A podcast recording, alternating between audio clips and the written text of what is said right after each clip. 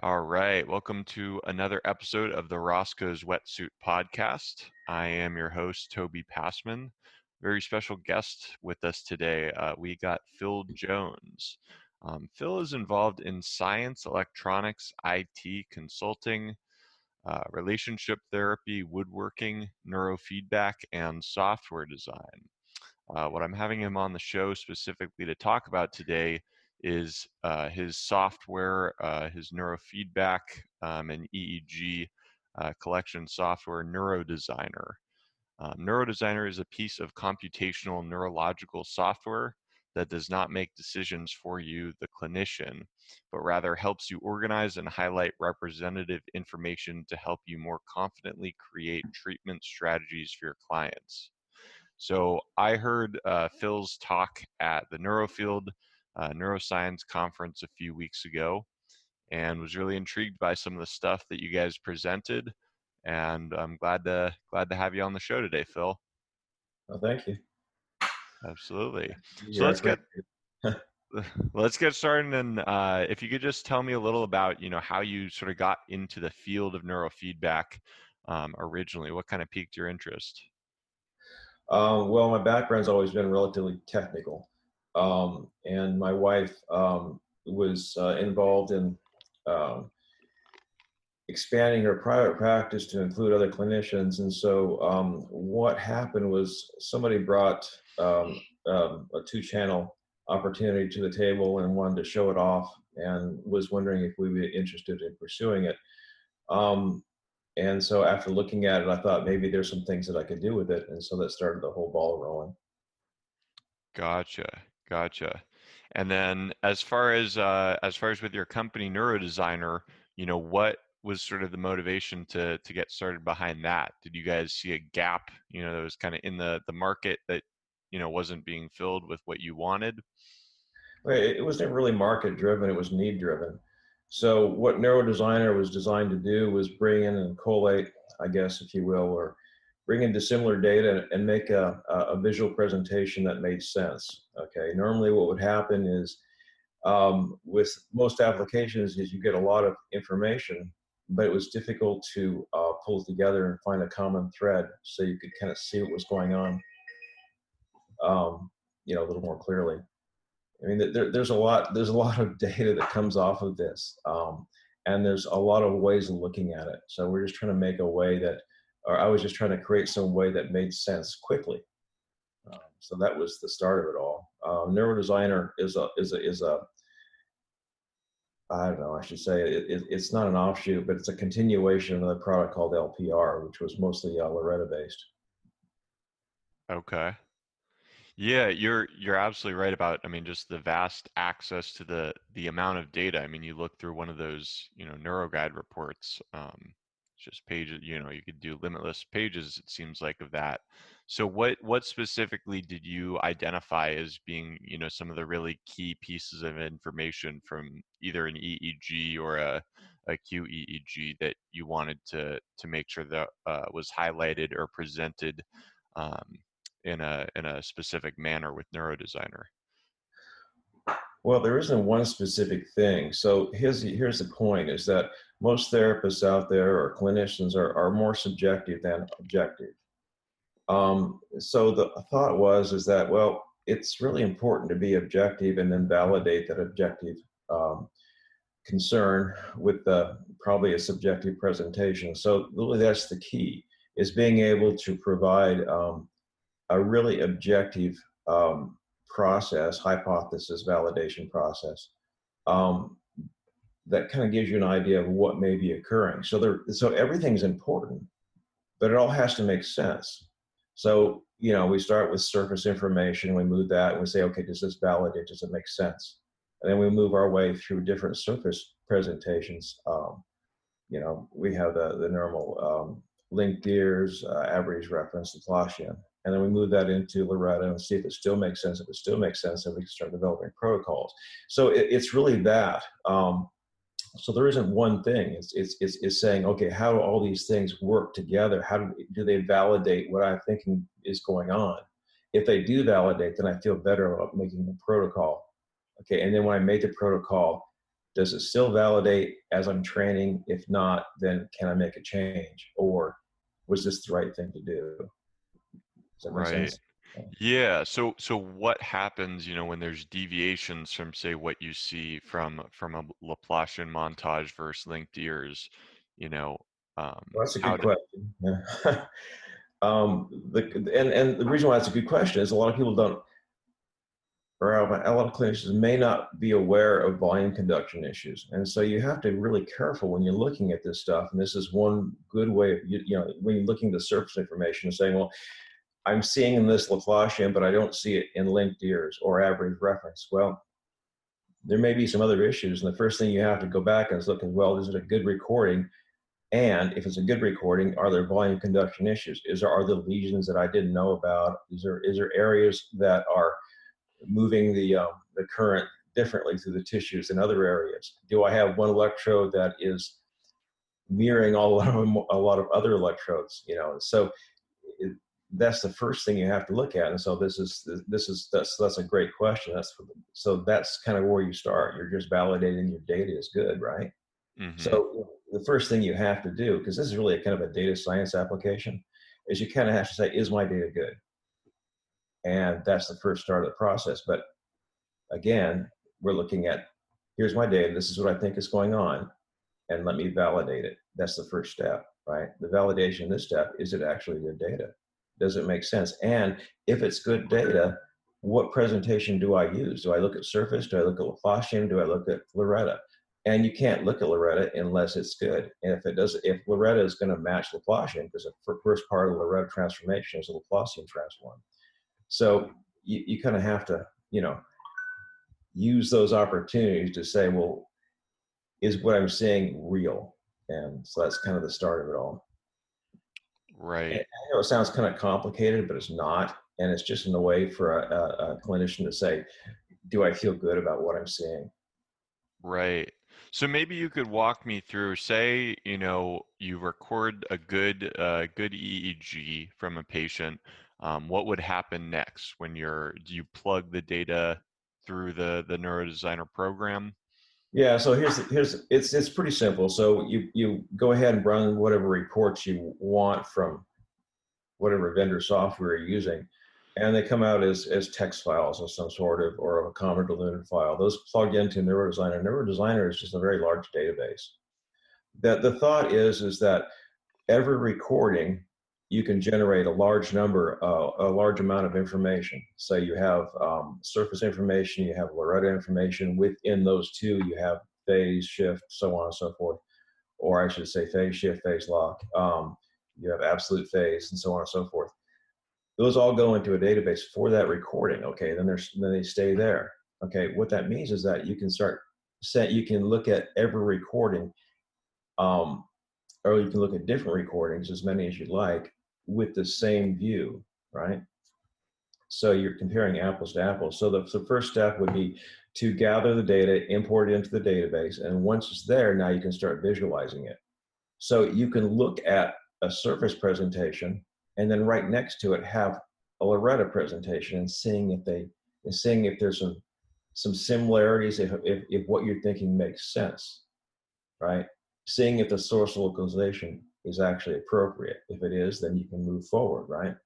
Right. And then the next step after that is saying, okay, this is all localized now in LORETA. So now I can say, okay, let me let me align it to Brodmann areas. Let me take those Brodmann areas and, and put those into groups that match symptoms or concerns and seeing if that has a, a relationship to what I'm observing in this this patient, right? Or not. Right. Um, and that gives you an idea of okay this is this is this is moving forward. This is good. This data makes sense. It it, it kind of matches you know the the out the, the presentation or the subjective assessment by the by the uh, I don't know I guess I'll just use the word subject. And uh, then uh, and if it does then you can move forward and you feel good about it right? Mm-hmm. okay.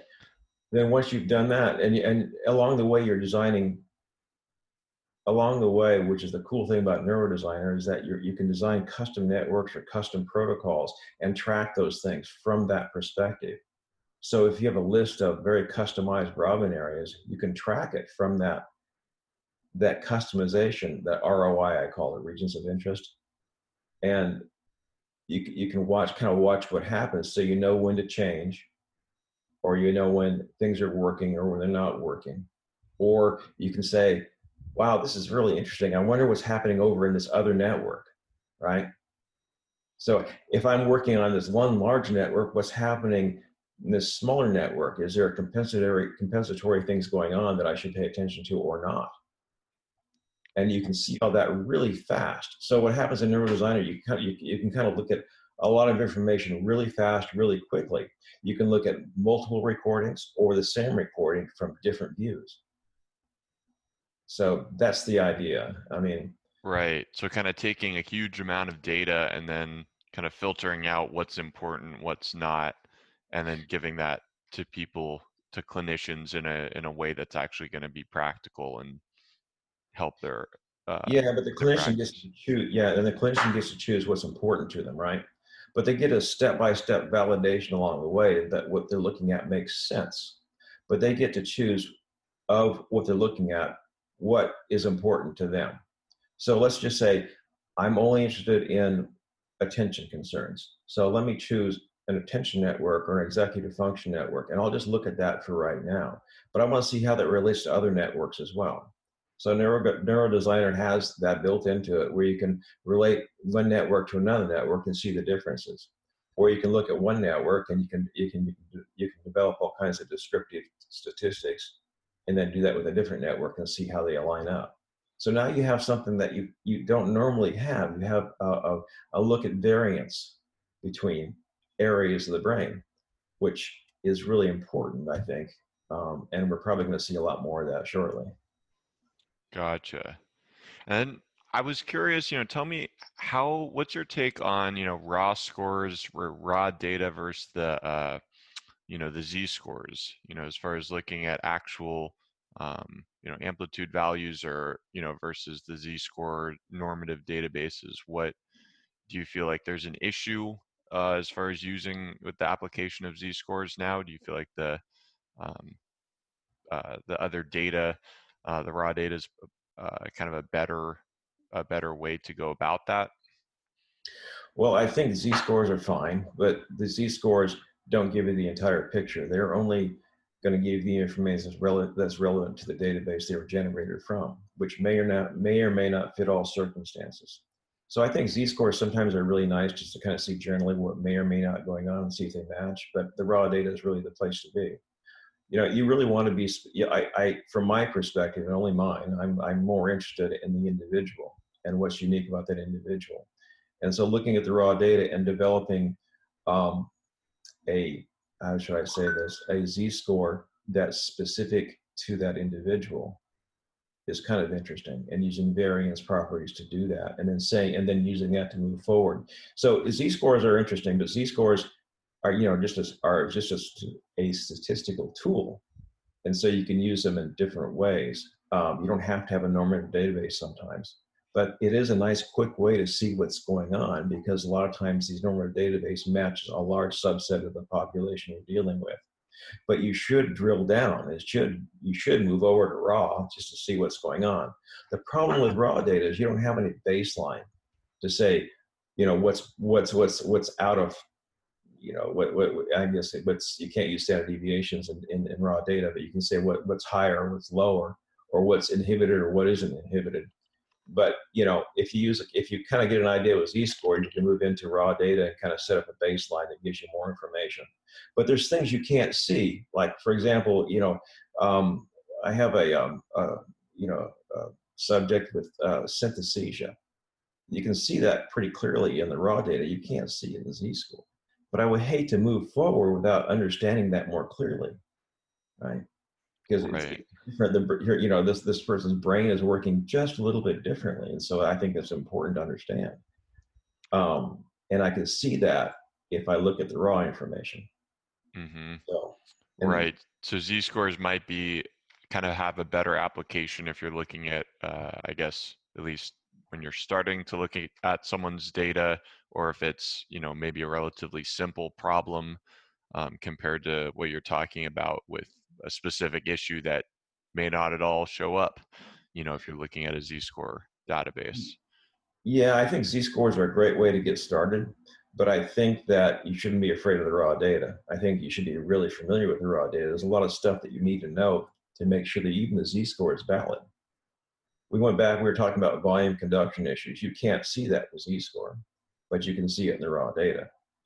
And then you can say, well, if I can see it and it's there, are the z-scores relevant? If they are, cool. That's just a really fast way of moving forward. But you know, um, but the red data is always the best, always the best thing to look at. Right. So switching gears a little bit, I want to hear kind of your story as far as uh, why you know the development of your guys's uh, EEG cap.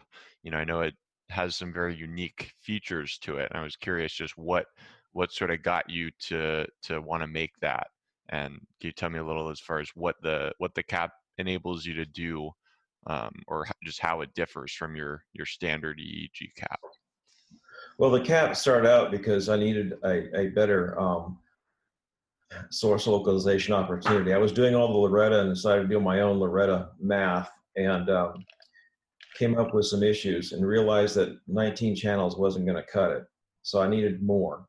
And so I wanted to develop 64 channels because that was the next standard. And there's a lot of room in between.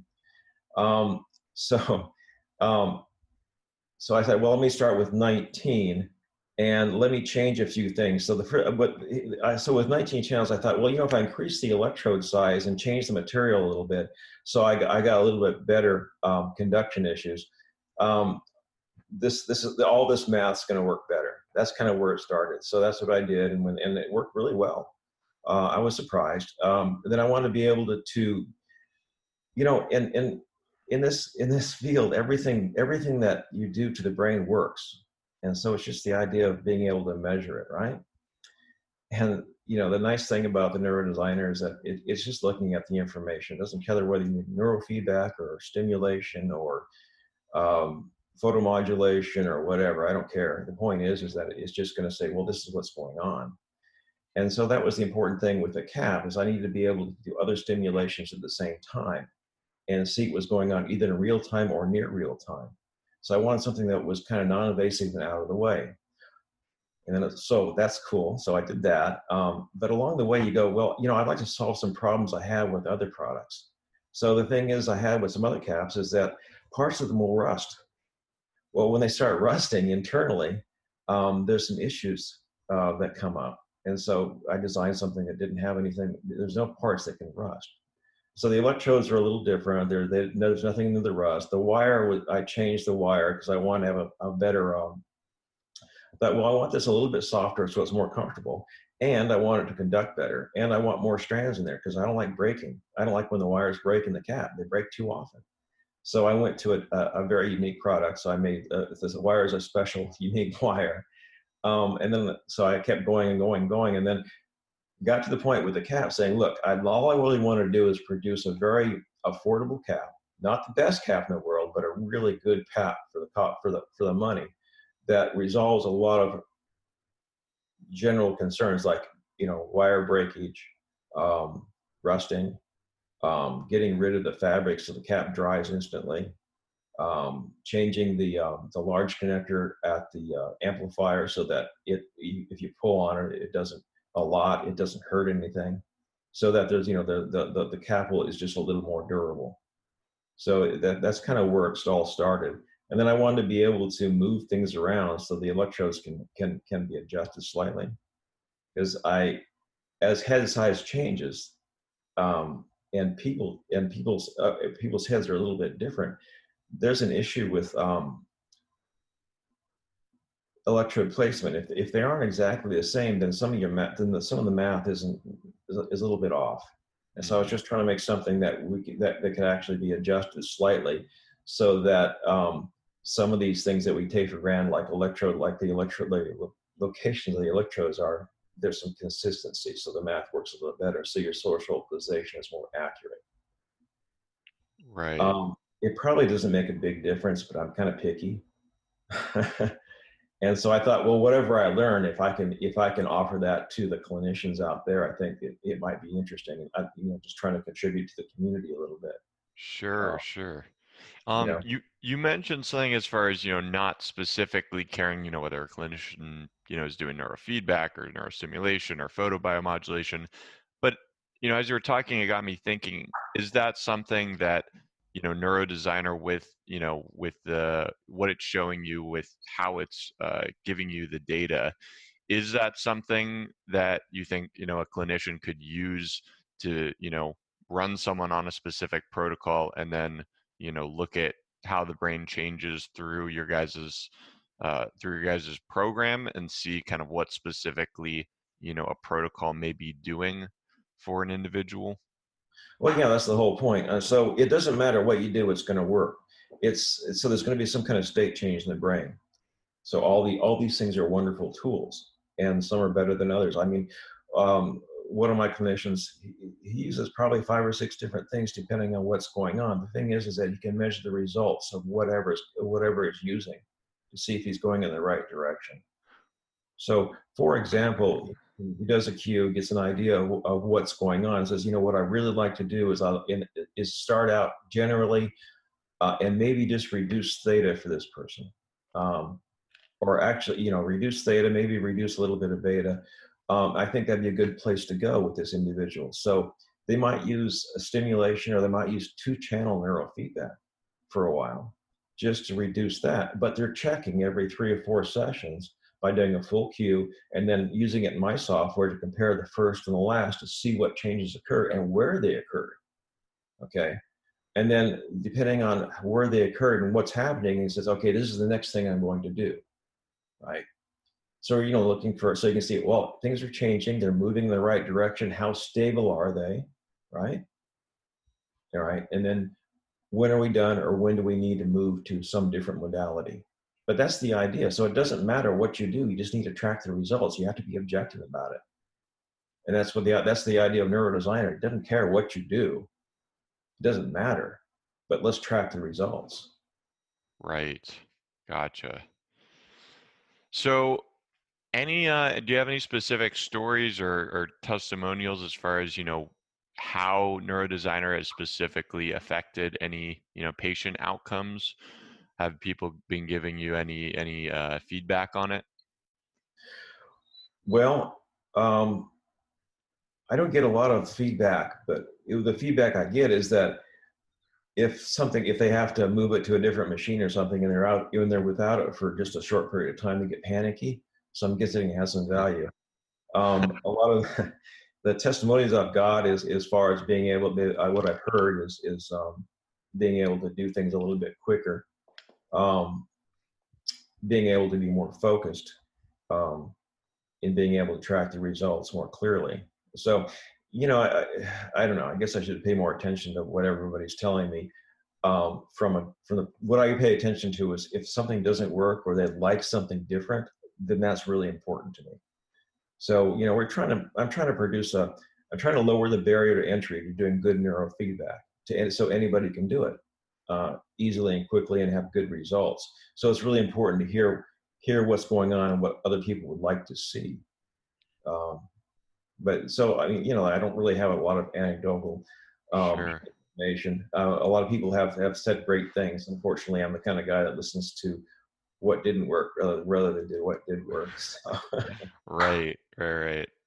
Well, you know, speaking of what you were talking about as far as kind of making uh, neurofeedback, you know, more um, have you know giving more people access to it where i was going to ask you kind of where you see you know this field of, of neurofeedback and neuromodulation and brain mapping all of this stuff you know where where do you see it going are there any you know new developments on the horizon that you're really excited about well there's a lot of new developments on my horizon but i'm not going to talk about them sure not quite yet so there's a lot of cool things that i'm doing um, there's only so many hours in a day, and I'm already working seven days a week trying to get this thing working, uh, or all these new features. But so there's a lot of stuff coming out. You know, I've got my.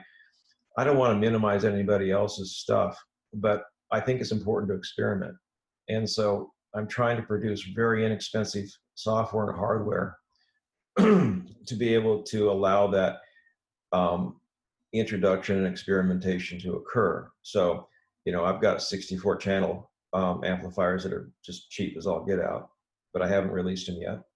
Um, the cap you see is starting is starting to go in that direction. Um, the software is coming along behind it. Um, but again, I'm only a one man shop, so it takes a little time to get this stuff out there.